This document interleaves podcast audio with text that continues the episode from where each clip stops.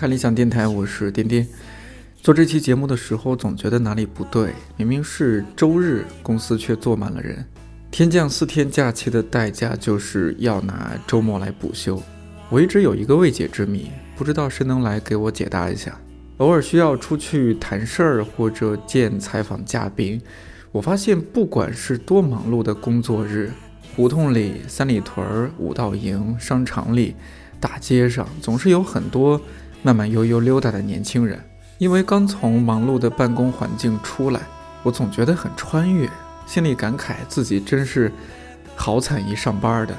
说起来，很久之前我做着一份自己不喜欢的工作，每天上下班很规律，朝九晚六，偶尔加班也顶多是加到晚上八点，每天骑车回家六七点是北京的晚高峰，汽车被堵在路上。骑着自行车，几乎一路畅通无阻，在北京最美的秋天，看到了一次又一次落日，这是之前想都不敢想的。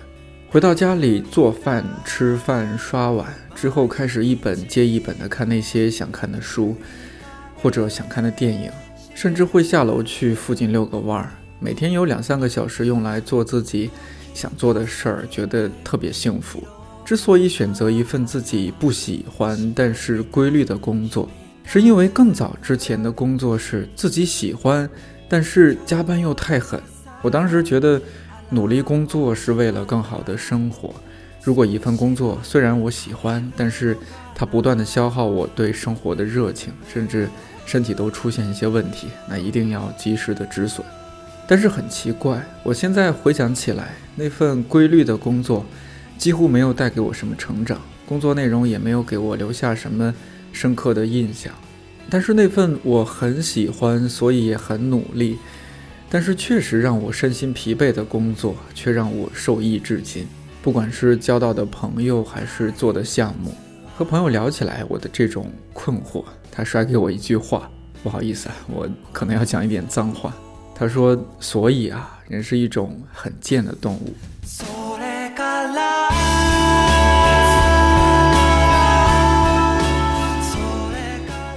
前段时间，网络上一直在讨论“九九六”，大意是指国内互联网企业从上午九点到晚上九点，一周工作六天的这种加班文化。不同的人站在不同的立场，发表了种种的意见。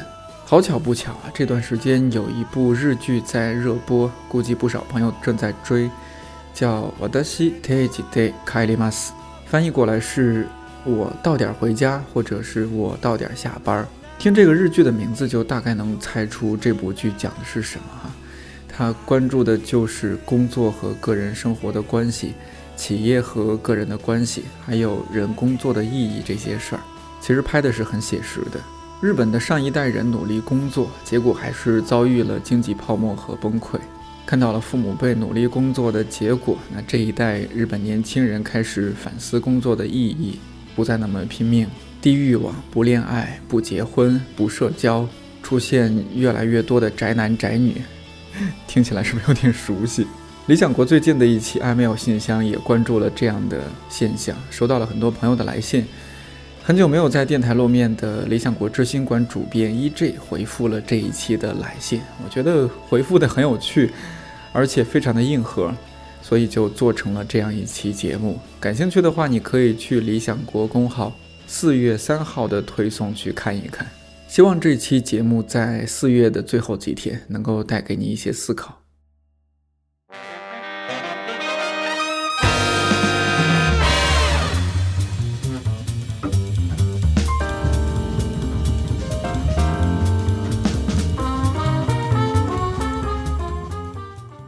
在现代都市，白领上班族是一个广大群体。这个群体也越发有着社畜的面貌，大家在各类社交平台上自嘲社畜，纠结自己是在什么时候陷入了九九六的泥沼，探索上班摸鱼的科学方法，寄希望于用这样的大型群体式吐槽，达到一种抱团取暖的效果。这确实是社畜自救的一种有效方式，尽管大多也只能维持在摸鱼的那一段时间，缺点明显，后力不足。当回到现实，我们面对的还是一天到晚忙到死，同事全都不给力，工资也挣不了几个钱，房租就耗掉一大半，自己得到的只有天天加班，有没有命挣不知道，一定没命花。尽管如此，大多数人坚信这样下去，自己总有一天也能实现经济自由。对美好生活的向往可以说是社畜自救的第二种常用技巧，如同一剂强心针。起码能从最痛苦的周三撑到周四。当今社会，九六五一定程度上已经成为了过去，九九六成为了标配。一些公司甚至有想把九九六固定下来的趋势。加班已经成为我们现代人的常态，超负荷工作也成为了年轻人压力的主要来源。今天的艾米尔讨论的是，已然成为社畜的我们，应该如何继续面对生活。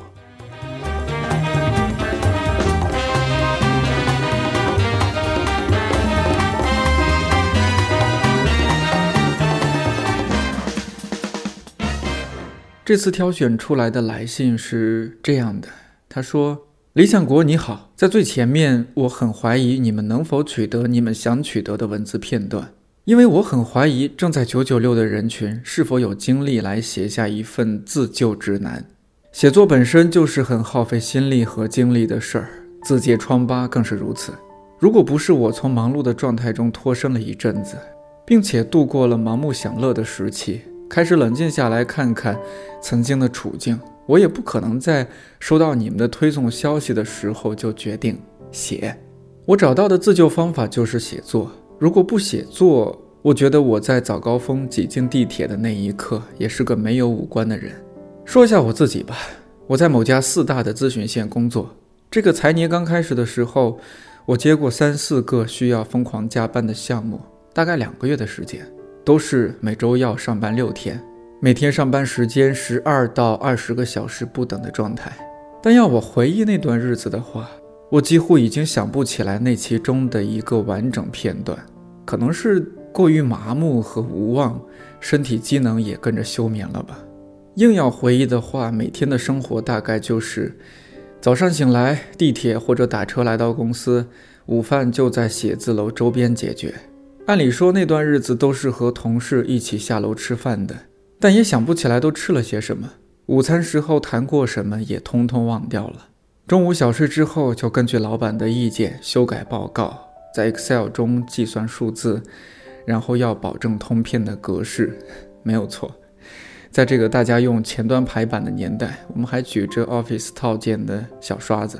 作为新人，在专注工作的时候，还要时不时的被邮件和 Skype 消息打断工作，以及处理随时塞进来的新工作。早上九点就计划做的工作，到下午五点才有空开始，是常有的事儿。完成了一定量的工作，可以稍微喘口气的时候，抬头看，一般是下午四点多。尽管楼层不低，但从窗户望出去是看不到天空的。窗外是写字楼连着写字楼。那段时间天气也不好，只能从楼和楼的缝隙里看到被切成几块的灰色的天。下午四点的灰色的天，这是可以代表那段日子的一个静止画面。冲窗外发半分钟的呆，就得把目光收回到明亮的、鲜艳的屏幕上。单元格，一个一个单元格，字体缩进，编号、图标大小对齐标尺。虽然理论上的下班时间是六点，但即便早早完成工作，也最好不要在六点走掉。你加班的时候惦记的人不多，偶尔赶早一天下班，就会在同事心里形成“哦，他挺闲的”这样的印象。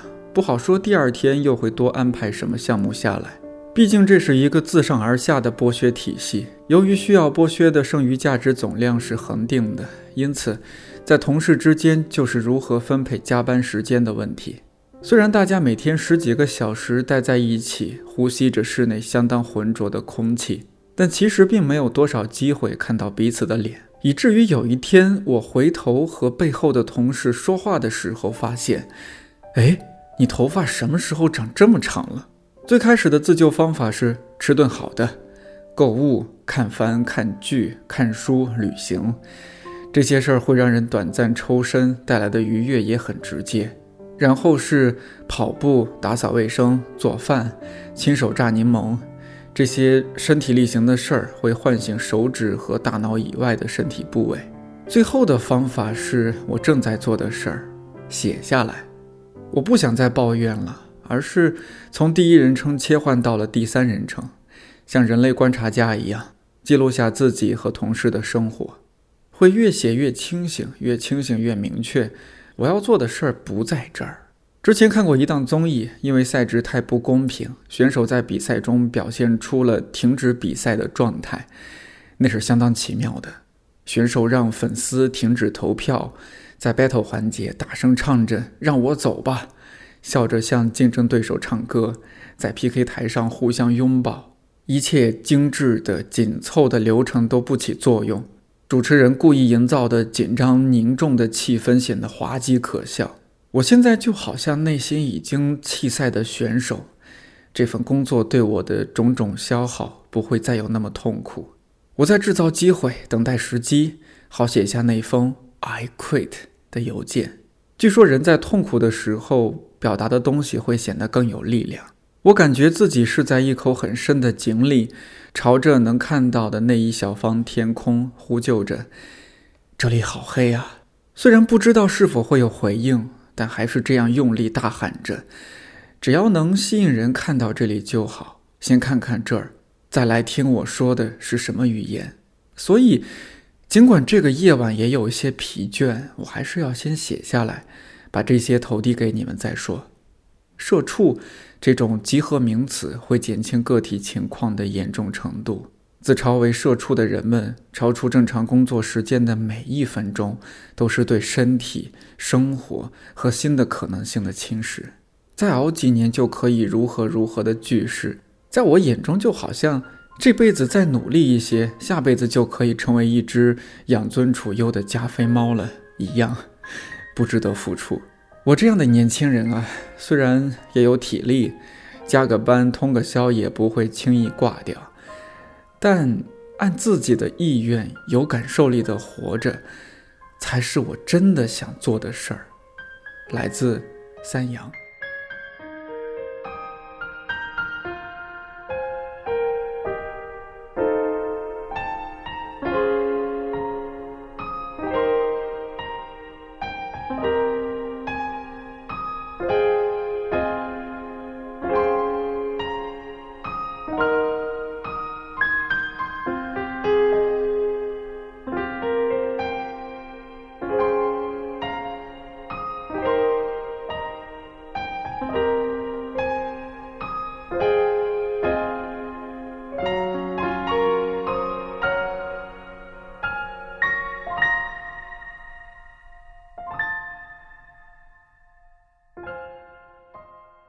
对于这封来信，E.J 是这样回复的：“三阳好，虽然有点迟，但也祝你三阳开泰吧。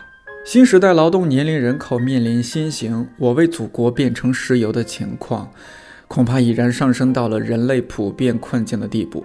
我们去年第四季度也是有感于此，推出了从早忙到晚都市上班族的每日渡劫和永恒轮回，还有做二休五、钱少事儿少的都市生活指南这两本书。”希望加拿大的内心吐槽和日本的怡然态度，即便不能帮我们早日脱离苦海，也可以给我们的心底带来一点四海之内心同此理的慰藉，甚至超脱。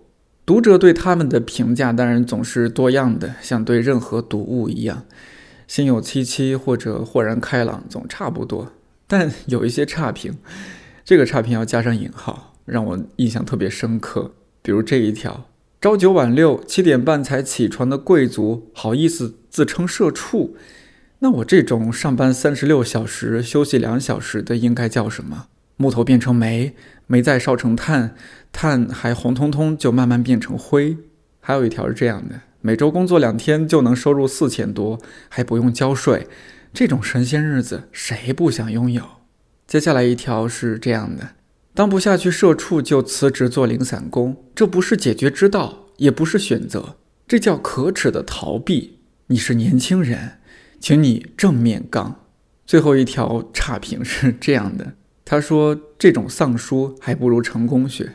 对社畜困境，我个人的体会大概可以表述为两点：第一，想开点儿；第二，活下去。听起来特别没劲，对吧？其实越是这种大白话，越是有蕴含深刻道理的可能空间。想开点，其实就包括了考虑历史的进程。如果特别物理主义一点的话，那努力也是一种天才。而天才，顾名思义，不是每个人都有或者都一样的。九死不悔是一种英雄气概，处于有用与无用之间也是一种呃通达。所以世界才多姿多彩。Live and let live，反正多多少少自有命数。你让我妈像我一样一天得空就躺着，比让我像她一样时时刻刻准备着做家务可能还更难。工作，我准备直面你的问题了，大概也是行于所当行，止于不可不止。好吧，其实也是一句著名的第一眼废话。我妄加揣度，可能世界上百分之八十七点五三的困境。都是通过想开点解决的。哲学家维特根斯坦写过这样的话：要解决人生中遇到的问题，是这样一种生存之道，那就是让问题消失。这儿的消失是指困难的是把握到问题的深度啊。如果你只用浅显的方式解释问题，它就会一直存在。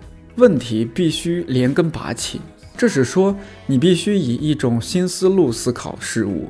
这个改变是关键性的，就好像从炼金术思维方式改变到化学思维方式，困难正在于建立新的思维方式。一旦建立，旧的问题就消失了。如果这么刻画的话，想开点是不是听起来就比较有意味了？比如你不是也已经把握到问题的深度，建立新的思维方式了吗？第三人称的看待自己和同事的工作人生，并且带入综艺的情景，借此在心里预演了现实之外的另一种可能。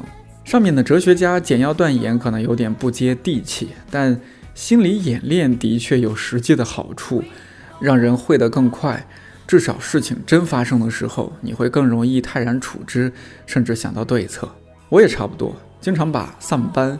当成打时间速率一比一的多人 RPG 游戏，每天下了地铁登进服务器，发现其他固定玩家都已经上线了，又有了新的剧情，甚至还有新老的 NPC 拜访，带来了新的任务，刷满了一个月还可以领金币，顿时什么别的游戏都不想玩了，就想把这个打到后半夜。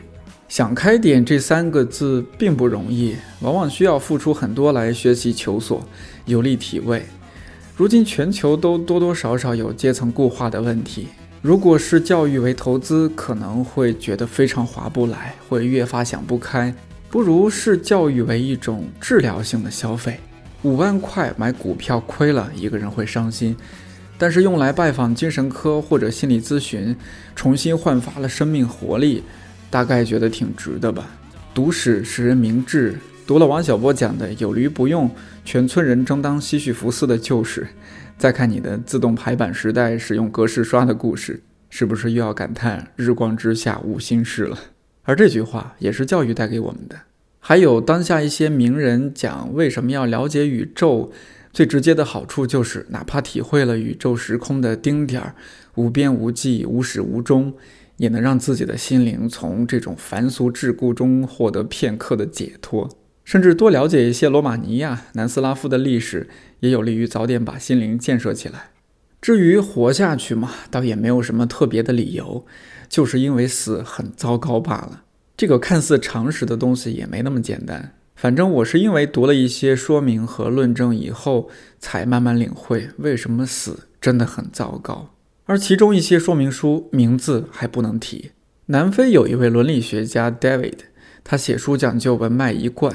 第一本成名作叫做《最好从未出生过》，取的是古希腊传说中的名言。第二本《Human Predicament》，我们工作中叫它 “Life is bad, so is death”。具体论证这里就不讲述了。总之是比较规范的现代伦理学的论证，值得去了解。那现在我们每个人都已经是出生了的，都已经没了那个最好的命，一般而言也只能活下去了。毕竟活着的糟我们知道，死去的糟我们不知道。而且物体总有保持惯性的倾向，这也好像是人生十字忧患史。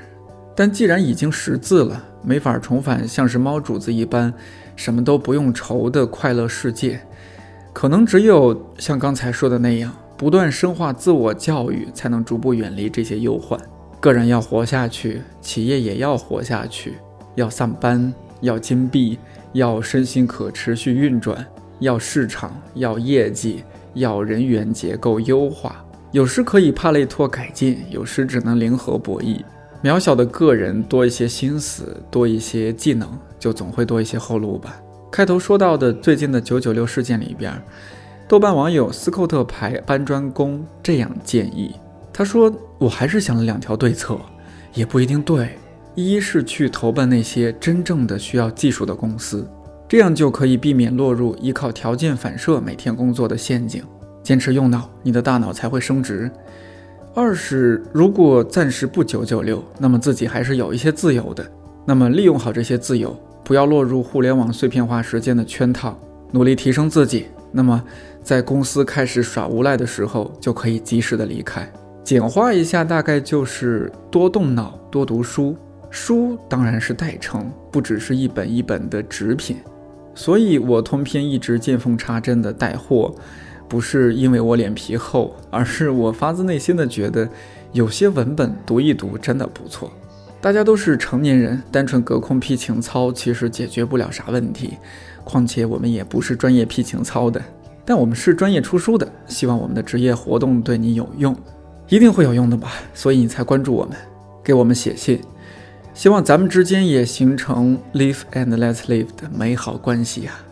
来自 EJ。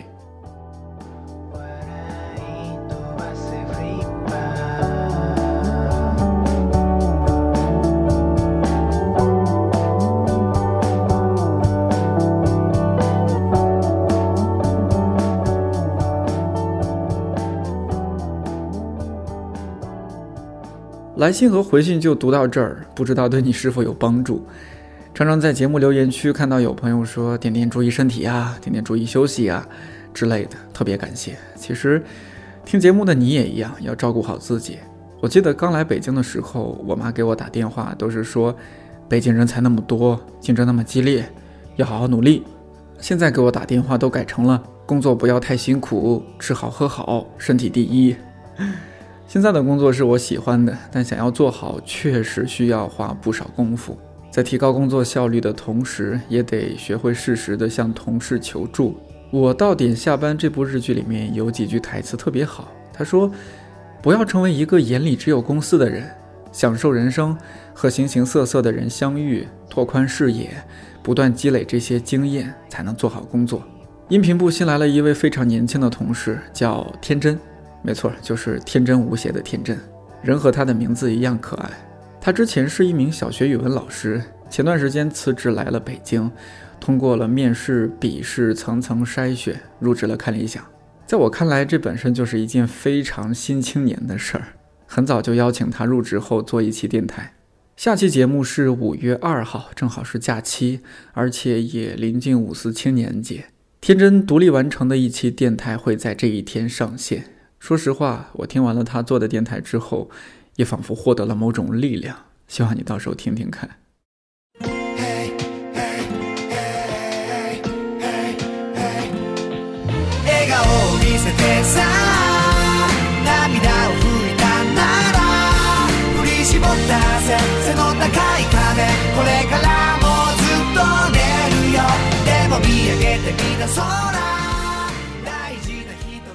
另外，不少朋友在留言区问，DY 和好运来为什么很久没见？放心，他们还在自己的岗位，不过手头的事儿比以前多了很多，一直没有时间做电台。前几天我们音频部聚餐，我和他俩传达了一下粉丝的呼声，经过了一番气氛友好的威逼利诱，预计五月份这两位就会有电台上线，请期待。不知不觉四月份马上结束，一年的三分之一又过去了。无论如何，好好享受假期。看理想电台，我是颠颠，祝你早安、午安、晚安，我们五月再见。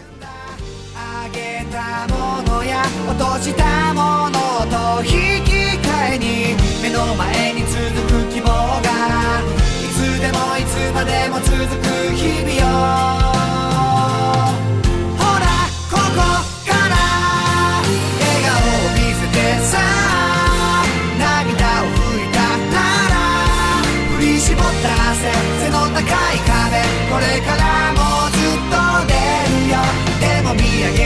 나서라.